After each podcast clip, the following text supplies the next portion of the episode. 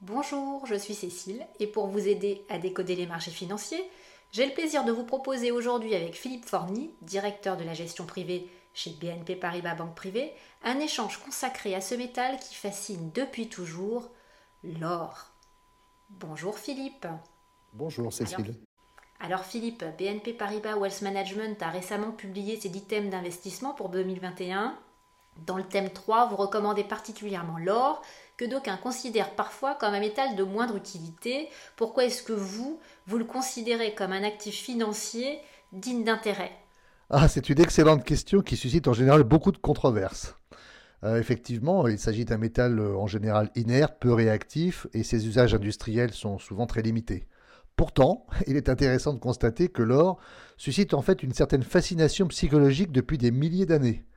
Je pense qu'il faut analyser ce phénomène dans une perspective plutôt historique, et notamment au regard euh, de ce qu'on appelle la philosophie de l'argent. Au final, la question est la suivante. Qu'est-ce que l'argent? Lorsqu'on y réfléchit, nous utilisons des billets et des pièces de monnaie qui n'ont quasiment aucune valeur intrinsèque. La valeur intrinsèque d'un billet réside uniquement dans la promesse de la banque centrale qui les a émis de verser au porteur la valeur faciale imprimée sur le billet en question. Au bout du compte, il s'agit uniquement d'un morceau de papier, rien d'autre. Par conséquent, les interrogations sur la valeur de l'or valent pour l'argent fiduciaire.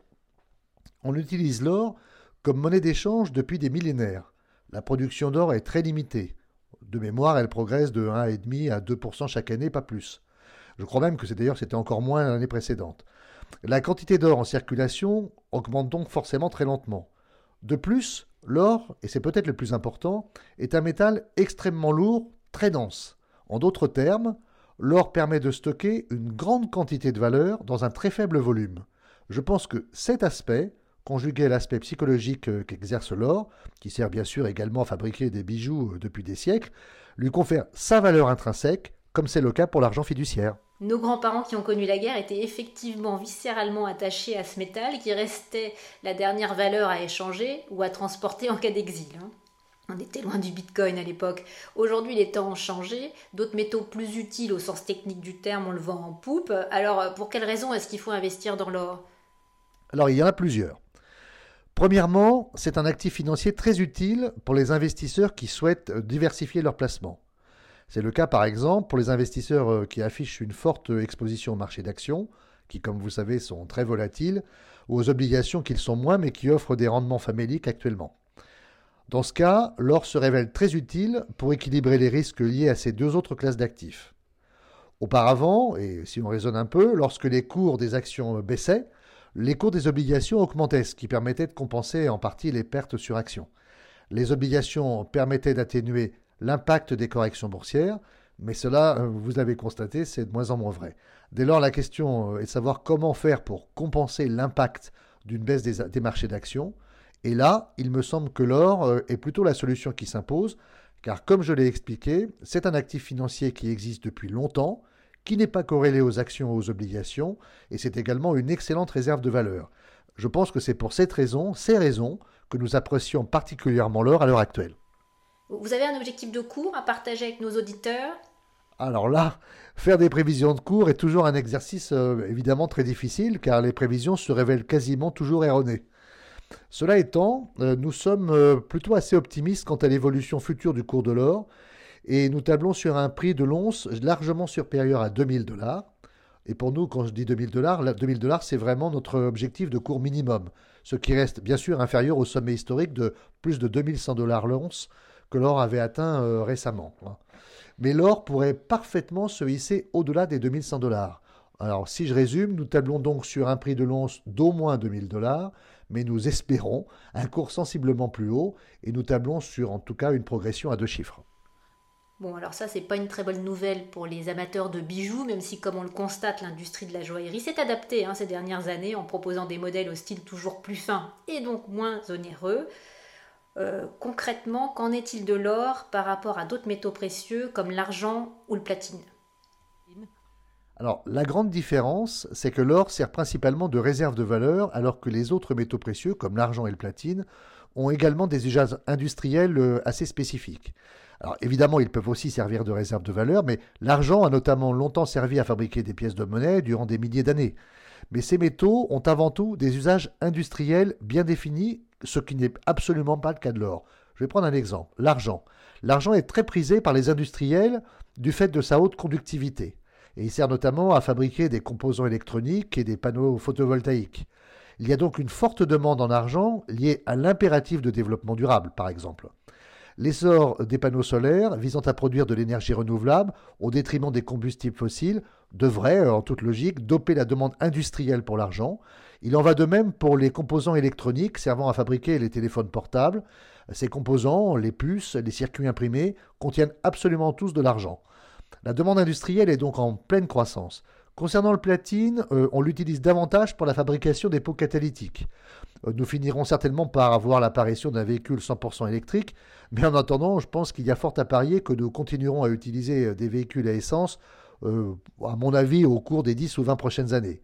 Nous constatons une hausse des ventes de véhicules, ça c'est vrai. Hein. Or, plus les ventes de véhicules augmentent, plus on a besoin de pots catalytiques et plus on a besoin de platine. Donc, il me semble que là aussi, nous assistons à une forte croissance de la demande industrielle en platine. Tout ça est effectivement très logique, Philippe. Euh, du coup, quel métal précieux est-ce qu'on doit privilégier à l'heure actuelle dans son portefeuille? Alors, je pense que cela dépend vraiment de vos attentes en tant qu'investisseur. Pour commencer, je privilégierais l'or physique. Cela peut se faire de différentes manières et c'est une excellente façon de diversifier son portefeuille. Il est également possible d'acheter des parts de fonds détenant un panier, euh, composé des trois métaux précieux euh, que nous avons évoqués plus haut, à savoir l'or, l'argent et le platine. Là aussi, ce serait un bon moyen de diversifier un portefeuille faisant la part belle aux actions et aux obligations. Il existe de nombreux instruments financiers permettant d'investir dans ces métaux précieux. Bien sûr, il y a ceux que vous connaissez, il y a les fonds communs de placement, les fonds indiciels cotés, appelés euh, en anglais Exchange Traded Funds, ou ETF, qui sont une solution euh, très pratique en général pour les investisseurs. Alors, pour ceux qui seraient les plus aventureux, ils peuvent se tourner directement vers les producteurs d'or ou d'argent pour bénéficier d'une sorte de levier opérationnel. En effet, il faut bien comprendre, la hausse des cours de l'or et de l'argent aura évidemment pour corollaire une augmentation des chiffres d'affaires de ces entreprises et partant une accélération de la croissance de leurs bénéfices. C'est la raison pour laquelle certains producteurs d'or tablent sur une hausse de 100% de leurs bénéfices en 2021, à la faveur de la hausse des cours de l'or et de l'argent. Dans ce cas, également, il est possible d'investir via des fonds ou via des ETF. Pour conclure, quels critères est-ce que ceux qui nous écoutent doivent particulièrement prendre en compte avant d'investir? Alors, la tolérance au risque est certainement un critère très important. Pour les investisseurs euh, dont le souci premier euh, est de diversifier leur placement, je recommanderais d'investir dans l'or physique, que ce soit sous la forme de pièces ou de lingots, mais cela implique généralement un surcoût par rapport au prix de l'or au comptant, et il faut euh, généralement payer une prime. L'autre problème, bien sûr, c'est le stockage. Ce n'est pas tout d'avoir des pièces ou des lingots, encore faut-il un endroit sûr pour les stocker. Il vous faut une chambre forte ou un coffre-fort. Pour ceux qui considèrent l'or comme un investissement, le meilleur moyen de, de procéder peut-être de passer par un fonds qui détient de l'or physique, de l'argent et du platine. Il en existe plein sur la place. Un autre moyen consiste à investir par le biais d'un ETF. Attention, toutefois, il existe uniquement des ETF 100%, c'est-à-dire 100% argent, 100% platine, etc. Donc, selon votre seuil de tolérance au risque, vous pouvez investir un petit peu dans chaque ETF. Vous pouvez choisir celui qui vous plaît le plus. Vous pouvez privilégier les métaux à usage industriel comme l'argent ou le platine. Ou vous pouvez euh, contenter d'investir dans l'or euh, si votre unique objectif est de diversifier vos placements. Enfin, euh, la dernière méthode consiste à investir dans des producteurs d'or ou d'argent par le biais d'un fonds ou d'un ETF. En effet, il existe des risques propres à ces entreprises et il est plus judicieux de passer par un fonds ou par un ETF pour atténuer la volatilité afférente à ces entreprises. Et eh bien voilà Philippe, il est déjà temps de nous quitter. Alors merci pour votre analyse et vos conseils. On se retrouve très bientôt pour un nouveau podcast. À bientôt. Merci de votre attention et à bientôt.